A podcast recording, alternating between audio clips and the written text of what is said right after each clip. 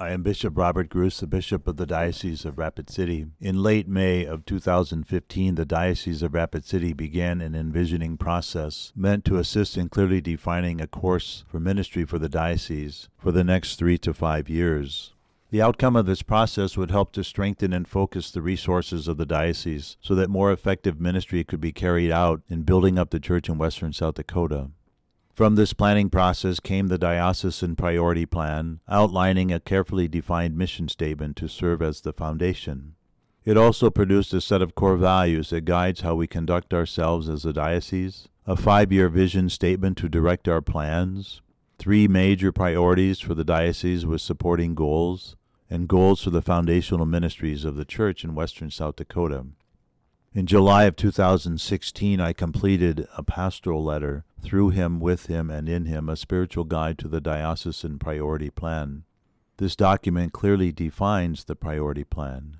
I have invited and encouraged everyone in the diocese to read and fully engage this pastoral plan so that, as our sacred mission states, each of us can do our part in attracting and forming intentional disciples who joyfully, boldly, and lovingly proclaim and live the mission of Jesus Christ leading to eternal life. What you are about to hear is a reading from Through Him, With Him, and In Him, a spiritual guide to the diocesan priority plan, continuing with our core value of family. This will be followed by a group discussion with a panel of laymen and women and me the core value of family. The sixth core value is the family. In today's world, one could define the family in many ways.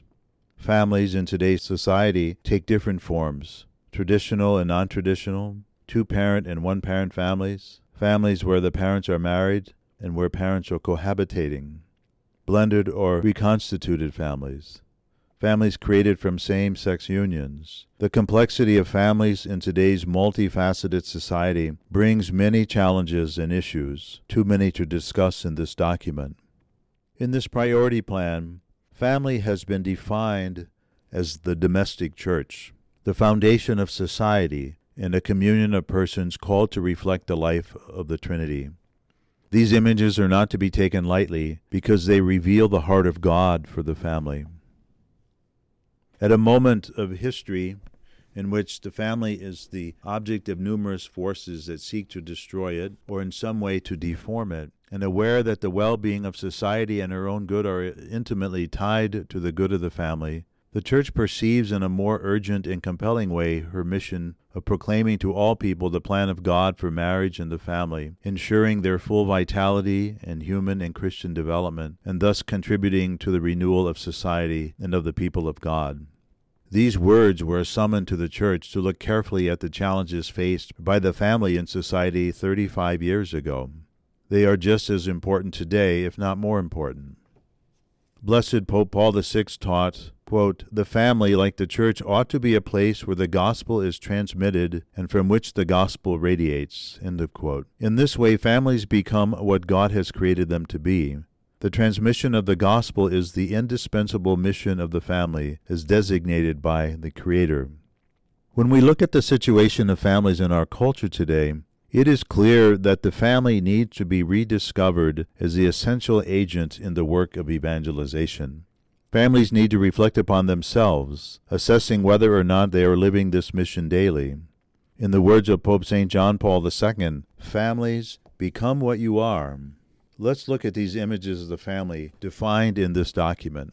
The Second Vatican Council spoke of the family as an image of the church, a domestic church a place where we first learn about who God is and how we encounter Him in prayer. It is a place where we first learn how to love and serve our neighbor. It is a place where evangelization first begins for the laity. As a domestic church, it is a place where Christ is encountered within a community, an individual Christian family where each member plays a role in the mission of evangelization. We evangelize when we share faith, teach faith, and live faith. The Christian family is where this begins and should continue lifelong. Pope St. John Paul II wrote in Familiaris Consortio, quote, The family has the mission to guard, reveal, and communicate love. End of quote. This mission begins with the establishment of a community where a man and a woman enter into a sacred union in the sacrament of marriage. This domestic church is like a parish, a place called to reveal, communicate, and share love. It is a place where God's love is made present, both in the conjugal act and in the relationships among the family members.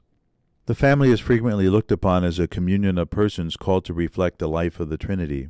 The inner life of the Holy Trinity is a communion of persons Father, Son, and Holy Spirit. From marriage, life, and love in the divine plan, we read from all eternity the Father begets his Son in the love of the Spirit. In the beginning of the Son, the Father gives himself entirely over to the Son in the love of the Holy Spirit. The Son, having been begotten of the Father, perfectly returns that love by giving himself entirely over to the Father in the same spirit of love. It is because he is begotten of the Father and loves the Father in the same spirit that he is called Son. The Holy Spirit is then acknowledged as the mutual love of the Father for his Son and of the Son for his Father. This is why the Spirit is known as the gift of love.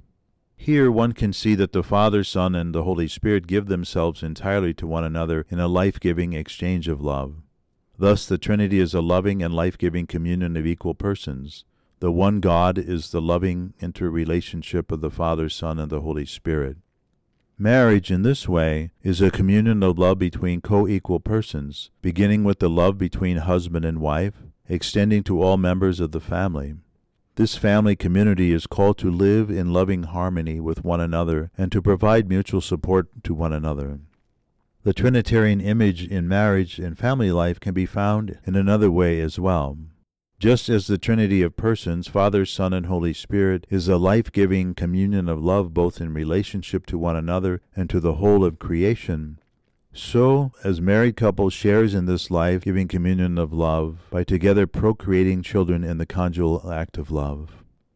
Marriage, as a natural institution, predates both religion and government and is grounded in the nature of the human person. Until recently, human society, in the entire history of the human race, regardless of cultural variations, has always understood marriage as a union between a man and a woman with the purpose of procreating and educating children. Though same sex unions are referred to as marriages, they cannot and never will be such, because it is God who has defined marriage from the beginning. The traditional family has always been the very foundation of society. Therefore, the common good of all, especially for our children, depends upon a society that strives to uphold the truth of marriage. Christ Jesus elevated marriage to a sacrament by abundantly blessing the many faceted love welling up as it does from the fountain of divine love, and structured as it is on the model of his union with his church. The well being of the individual person and of both human and Christian society is closely bound up with a healthy state of conjugal and family life.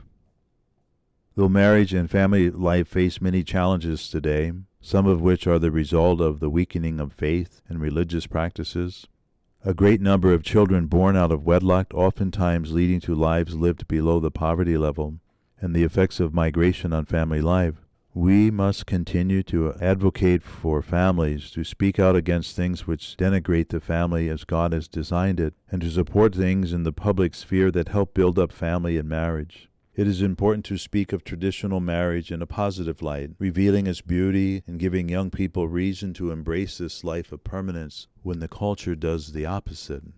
We also must find ways to assist families that are struggling to become stronger. Pope Francis has invited us to the art of accompaniment, which teaches us to remove our sandals before the sacred ground of others. He writes, and I quote, Today, more than ever, we need men and women who, on the basis of their experience of accompanying others, are familiar with processes which call for prudence, understanding, patience, and docility to the Spirit, so that they can protect the sheep from wolves who would scatter the flock. We need to practice the art of listening, which is more than simply hearing. Listening in communication is an openness of heart which makes possible that closeness without which genuine spiritual encounter cannot occur. Listening helps us to find the right gesture and word which shows that we are more than simply bystanders. Only through such respectful and compassionate listening can we enter on the paths of true growth and awaken a yearning for the Christian ideal, the desire to respond fully to God's love and bring to fruition what He has sown in our lives. End of quote. In other words, we must befriend those families who are struggling, families who are challenged by the complexities of their situation, or families which we find living a different lifestyle other than what God desires in the eyes of the church, and accompany them lovingly, prayerfully, patiently, and compassionately, realizing that each person's situation before God and their life in grace are mysteries which no one can fully know from without. This includes couples who are having difficulty in their relationship. In times of marital challenges, the family can become destabilized, leading to the weakening of the family as a whole.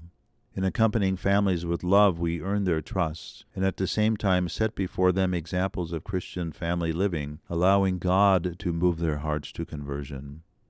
The good news is that evidence gathered for the Third Extraordinary General Assembly of the Synod of Bishops revealed that the desire to marry and form a family remains vibrant, especially among young people, and this is an inspiration to the Church. The Synod on the Family held during the last two years have brought into clear focus the challenges marriage and family face in our culture today. Pope Francis has offered some suggestions in Amoris Laetitia, his post synodal apostolic exhortation, to address some of the challenges. He writes, quote, as Christians, we can hardly stop advocating marriage simply to avoid countering contemporary sensibilities, or out of a desire to be fashionable or a sense of helplessness in the face of human and moral failings we would be depriving the world of values that we can and must offer. What we need is a more responsible and generous effort to present the reasons and motivations for choosing marriage and the family, and in this way to help men and women better to respond to the grace that God offers them. End of quote. For more extensive coverage on marriage and family life today, please take the time to read Pope Francis's post-synodal apostolic exhortation, Amoris Laetitia, published in April 2016 behaviors which exemplify the core value of family. We pray as families and for families. As family members, we will pray to Jesus for an openness to our Catholic faith. We will support and promote the Church's understanding of marriage and family life. We will promote the value of participation in the diocesan marriage preparation program.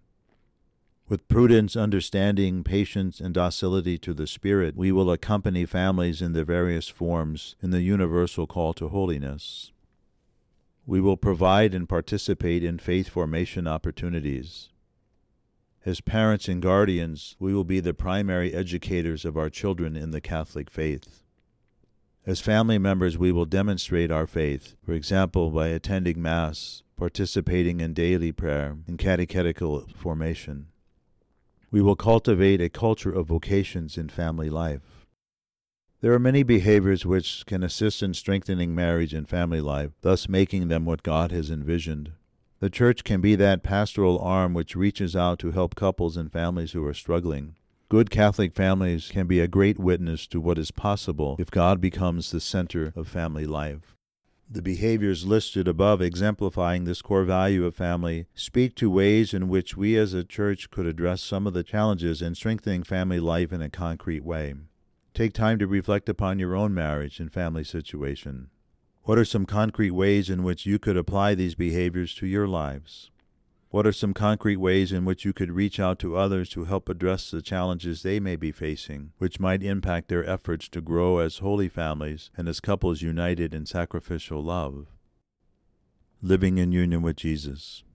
As stated earlier, values are forms of communication. They always communicate what we believe and what is important to us. If we are true to these core values and other holy values that we personally claim as our own, our lives will reflect the heart and mission of the gospel. Living these values enables us to live out our call to discipleship in union with Jesus, where we seek what he seeks and love what he loves. If we are not currently living these values, meaning they are not part of our lives in very practical ways, we need to beseech the Lord's grace daily, asking him to open our lukewarm hearts and teach us how to bring them into our lives. If we do not put these values into practice, then our light will not shine before others, so that they may see good deeds and glorify our Heavenly Father. Even though we may practice some of these values regularly in our lives, we can become people of routine or easily get caught up in the busyness of our lives, becoming less intentional about them. Or we may practice only the values with which we are most comfortable. The Lord calls us out of our comfort zones into the deep, even to walk on water. This is a true life of faith. It is too easy to want to live our faith life as something in the background of daily living, or on our own terms. When faith remains in the background, we are not living in union with Jesus. When we are not living in union with Jesus, we are not living out our call to discipleship and therefore will not embrace the mission of the gospel. These core values help keep our lives more clearly focused on the true purpose in life and reveal to others our authentic self in Christ. Well, I'd like to welcome you, panel, for this discussion on um, the core value of family. And before we get started, we would just invite you to introduce yourself, share a little about yourself to our listening audience. Uh, my name is Jenny Shear. I'm a member at Our Lady of the Black Hills in Piedmont. Um, I have four children on earth and a daughter in heaven. I'm Dory O'Connor. Um, I go to the cathedral here in Rapid City, and I have two kiddos, a four and a two year old, and I help out with the marriage prep program at Cathedral too. My name is Mark Hazel. I uh, go to the Cathedral of the Lady Perpetual Help. I have a beautiful wife Ann and six small children, all under 10. So it keeps you busy. Yes. okay, well, welcome. It's good to have you with us today. Yeah, obviously, we're talking about the core value of family. It's one of the core values that we have embraced as a diocese in, in the diocesan priority plan. One of the images that um, I wrote about and uh, through him, with him, and in him was uh, you know the family is the image of a domestic church. How would you respond to that? How would that might look like in your own family? So a domestic church, what would that look like to you in your own family?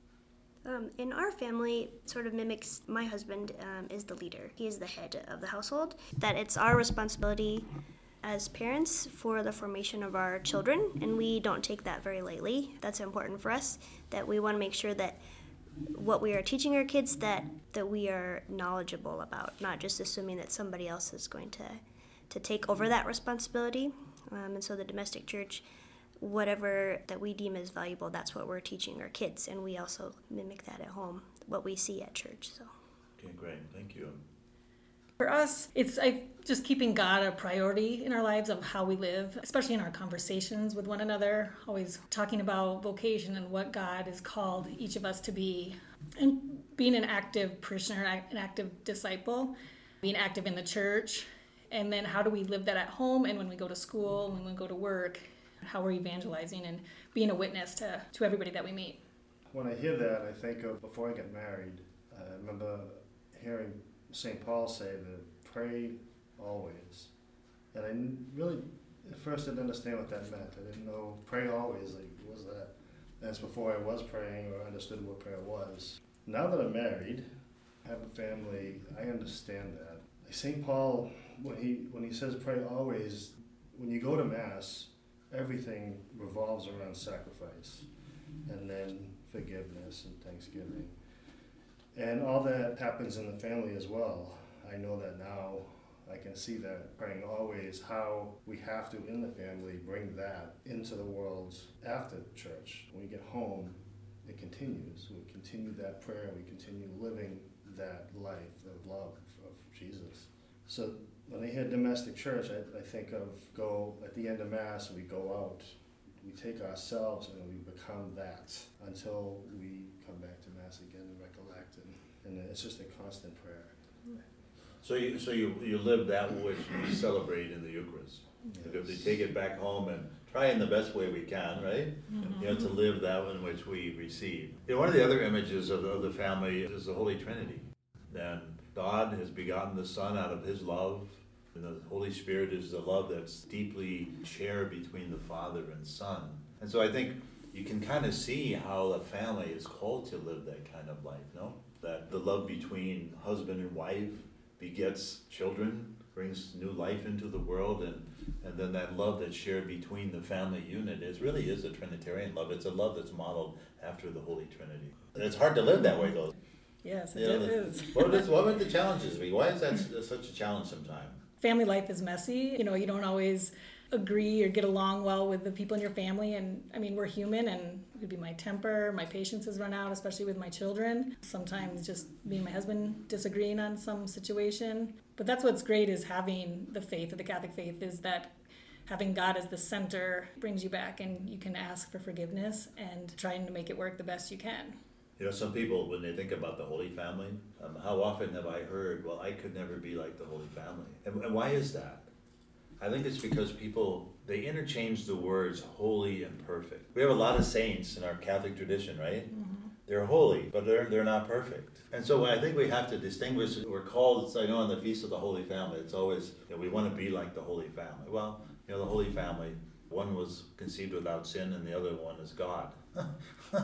right? I mean, that's that's about as closest to perfection on earth as you can get. But you know, families are not called to be perfect, but we all do have a universal call to holiness, and uh, we're called to live that out, no matter what vocation we are uh, have in life. Your particular vocations to marriage and family, you know, you're uh, you're called to.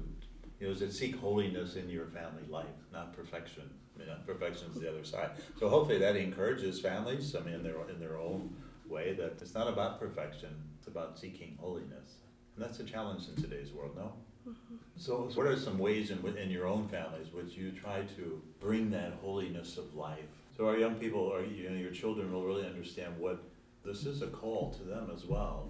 Um, we have found it very helpful to just be genuine, not only in our faith, but in our relationships with people. And so, just connecting with other families, other families that are very genuine, that, as Jenny said, it gets messy and your patience might run thin or whatnot, but that you can share that, and these other families who are in the same situation can lift you up and say, "Oh yes, I've, I've been there. Oh yes, and patience. Mm-hmm. I've been there, and disagreements or whatnot, but that they have this basis of faith, and that's what brings them back, so that they can have these discussions on how to communicate better or how to live lives, like you said, holier. But we found it really mm-hmm. helpful to surround ourselves with other families that, that are really genuine in their faith, and we can share that with them. Yeah, the small children are interacting with each other and they do things to each other. you have to get involved and you have to discipline, you have to understand them too, where they're at, and kind of bring them along. And how that happens in the faith it's, it's a challenge because you, you get to see your own faults. I see my faults all the time. My children bring them right out. and um, so we go, we practice, we go to confession once a month because we need it. Our oldest daughter uh, goes to confession, and it's just it was practice that when they do something, then there's uh, to someone else, they take a toy. It's like these little things, but to them, it's everything. It's like they took my toy. And um, then they go fighting, and then they have to stop and realize it and forgive, but they don't want to forgive. So you just got to keep working at it and keep doing it and getting there. Well, that's the fall of human nature, I think, right? We're still affected by original sin. You know, forgiveness isn't always the most natural thing because we all have our own stuff, right? Oh, yeah. But I think it's beautiful to think about Mark in the sense that even with your kids preparing for the sacrament of penance, that you can practice that with them at home before they get to the moment where they're going to so become more comfortable. Once once the moment arrives when they're actually receiving the sacrament or participating in the sacrament and this encounter with Jesus and his love and mercy that there's a one there's a familiarity with it but there's a sort of a comfort level by, by a way that's it's being lived out in, in, in your own home. Today's world I mean it can be said and it has been said that you know the family is under attack today. How do, how do we respond to that you know, if that's if that's truly the case, and I think in many ways it is, in, in our secular culture, traditional family is under attack today. So how do we respond to those attacks as faith-filled Catholics, as faith-filled Catholic families? How do you respond to that? I think by being witnesses of showing what a strong, good marriage looks like, a strong family, and just I mean being that if it's in your neighborhood, I mean, in the schools, at home, just just showing what a strong marriage looks like, showing it to our kids, um, and as they get older and other kids come around, that they can see that as well. But it's just, I think, living that every day. I only have a, my oldest is four, but just the questions that he comes up with about family, and he's already noticing certain things. You know, if he's watching, you know, a movie or whatnot, and he'll start asking questions. And so, for me as a parent, just making sure that I'm well informed of being able to either answer another adult with that question or with my child in answering that. And so, just educating myself, finding these different ways to talk to my children. I really want to be able to talk with my children, not just say, oh, that's a really good question. And then I'll get back to you on that. I, I would like to have an answer and and be able to visit with them and have this open conversation of yes that does look different that so and so might have two moms or that so and so's parents are divorced or whatnot i just i want them to be able to ask that and get some of those um, questions maybe answered of why that family or that particular household looks a little bit different Yeah, we use the, the catechism, so to give them the base, like this is this is the way it's supposed to be, and we teach it. And they don't understand it a lot of times. They don't understand it this a little bit now, but as long as you communicate with them and talk and explain to them, I think that's really important is to talk to them and listen to them. Also discipline, I mean, they need that, but it, it helps them to, to understand when you say something, they, they listen. In doing that, then we can actually teach them the right and wrong that we see out there that, that is not right. There's a lot that's not right. You can't drive down the street and there's things, billboards and whatnot, you have to teach them you know, don't look, uh, things like that. But I think what, if you have that communication, you keep it open all the time, then as we grow in the faith and as we use a structured um, catechism to, to really teach it, they'll get it. I think they'll understand. I think they'll pick it right up. But uh, I think prayer has to be a main part of it too, because if they can't just learn how to sit still and, and be at peace, to know what that is, and to be quiet, and to, to really have a dialogue with God and know what that means, and it just they may not understand it at first, but as you keep doing it, I think it comes. You know, St. John Paul II, he says, families become what you are. Become what you are. And we know that in the, in the challenges of our culture today and, and struggles that many families have, obviously a, a, a strong family life comes from a strong marriage. And we have a lot of marriages today that are not strong and healthy. You know, so how can how can marriages be strengthened today, you know, to help families become what they're called to be. So if, if somebody comes to you, a, you know, a couple comes to you because, you know, they see that you and your family, you have it together, and, and you are and you have what we wish we could have. How did you get there? They might want to ask you. So what would you say to them? Um, one thing when we were going through marriage preparation, it was really we really spent a lot of time talking about yes, your wedding is coming up. You have all these preparations to be made. That's important. But what are you doing beyond that? Your wedding day is one day. What are you doing to prepare? And so that got my husband and I um, talking about what do we want to do, what is important. And so um, getting involved. And it just started small, just helped out with hospitality at our church and then as we got more comfortable, we just kind of stepped into just different ministries of the church and, and got more familiar with it and met more people. Um, I'm a huge advocate for marriage prep. I think it gives you an opportunity to talk about just a variety of topics. And it's amazing when we see couples that come in what they haven't talked about. Hopefully, as we're going through these certain topics, that that engages them in conversation. Not just, you know, how many children would you like? You know, are you going to have joint bank accounts, whatnot? But really getting them thinking, what is what does it look like five years from now, and what do you want your marriage to look like? You, if you're investing all this time and money in your wedding, how much time are you going to invest in your marriage? Challenging them. At the core, that we have the same faith. That has been, I mean, a blessing that, I mean, God's grace working through from the beginning, and so that has been very helpful. And then my husband often challenges me in in what I do and say but also spending time together. I know you talked about a lot about communication and talking, but also having that time that we can be a couple. We're not just mom and dad and running mm-hmm. around with the kids, but that we take time, whether it be spiritually or just time for ourselves, to grow, to continue to grow in our relationship and to continue to have that love for each other. So whether we just we go out for dates or sometimes when there's retreats. Also in the past we've had a couples like Bible study at our house and it'd be for families so they would come with their kids, but then we would join with other couples and share our faith, and that was always very powerful and helpful. For us, it was the rosary. When you sit down with everybody and you pray the rosary, you really have to sit down and pray the rosary. And it takes time and getting everyone to actually stop.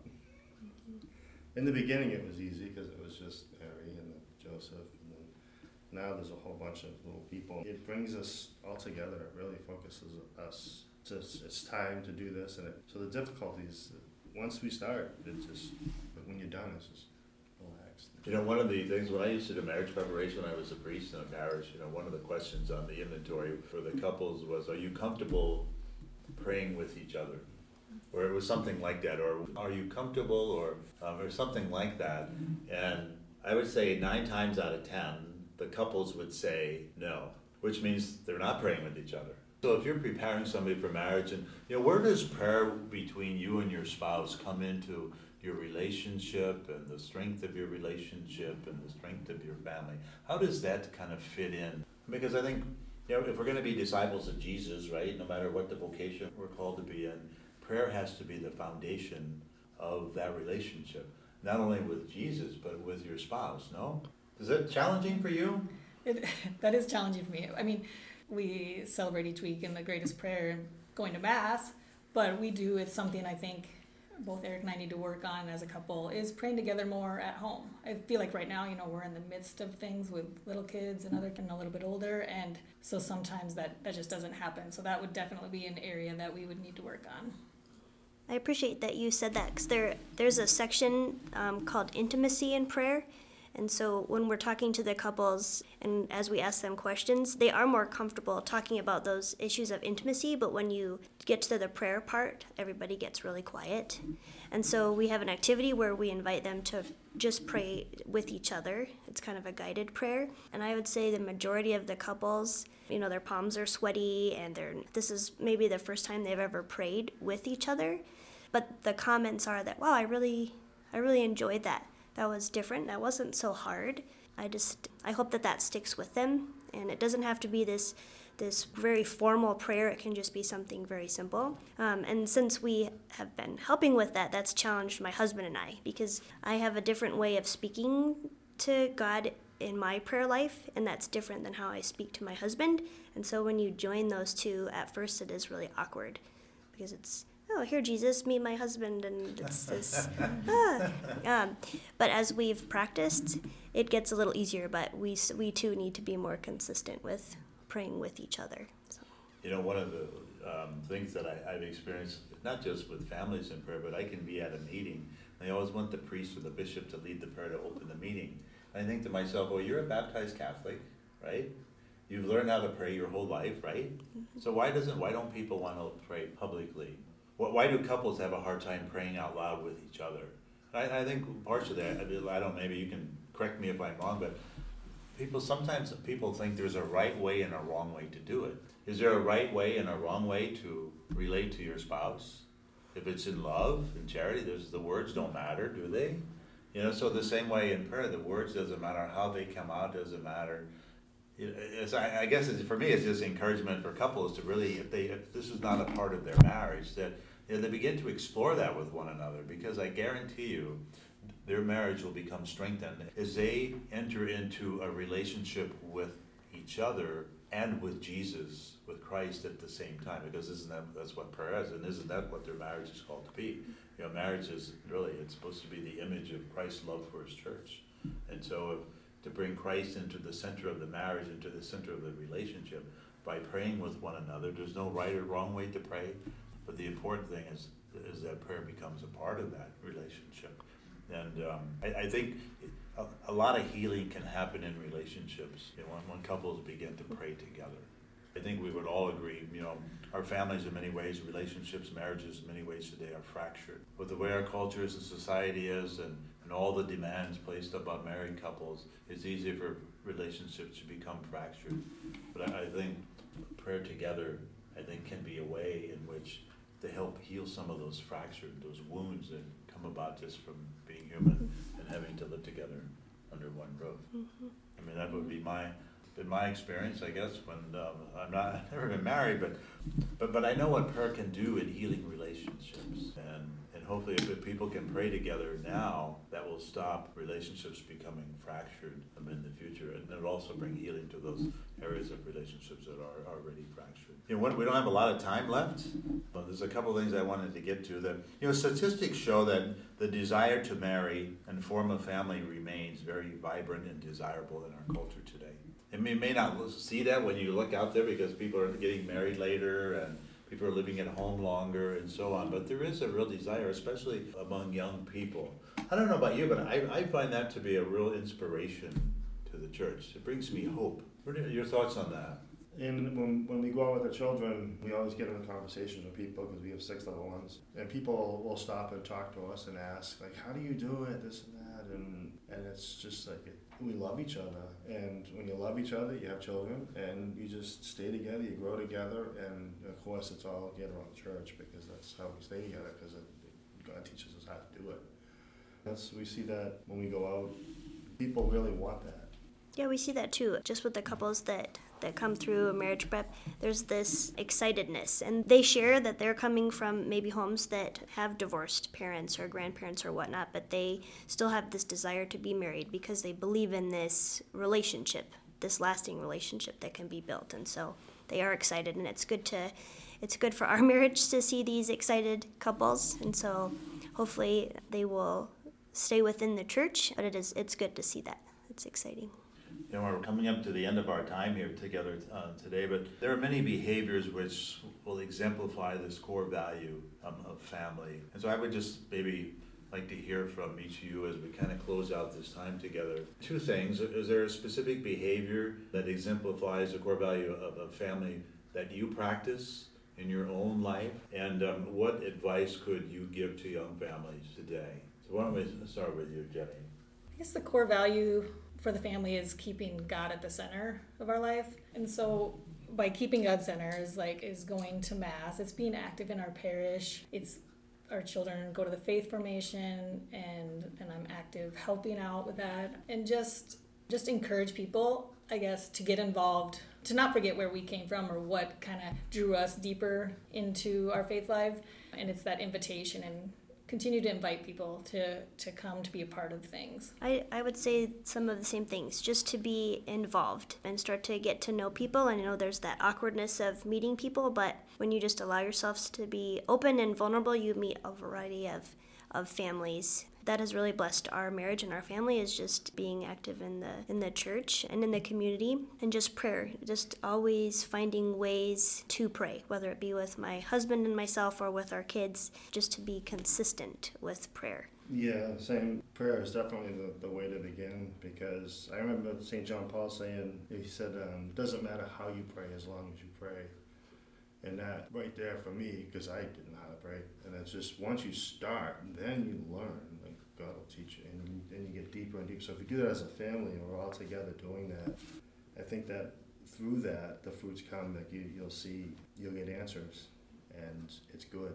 It's even in the toughest times and the things that happen. If you pray, you'll find in the end it's good, and there's always a solution to whatever the problem is. That, that one of the common things that I heard among the three of you is one of the things that helps support and make your families what they are today is finding other families that have common desire in that. So you have you know support network around you of other families with children who um, who support and who desire to support the, the pursuit of, of holiness within your own family, right? Mm-hmm. And I think I think that is important because then you have someone you don't want to be alone out there, and when you have people around you that, that believe what you do and and are able to embrace that kind of life that you have embraced as, as, um, as families. I think it just makes it better and, and it helps your own families to grow into what the Lord has called them to be, right?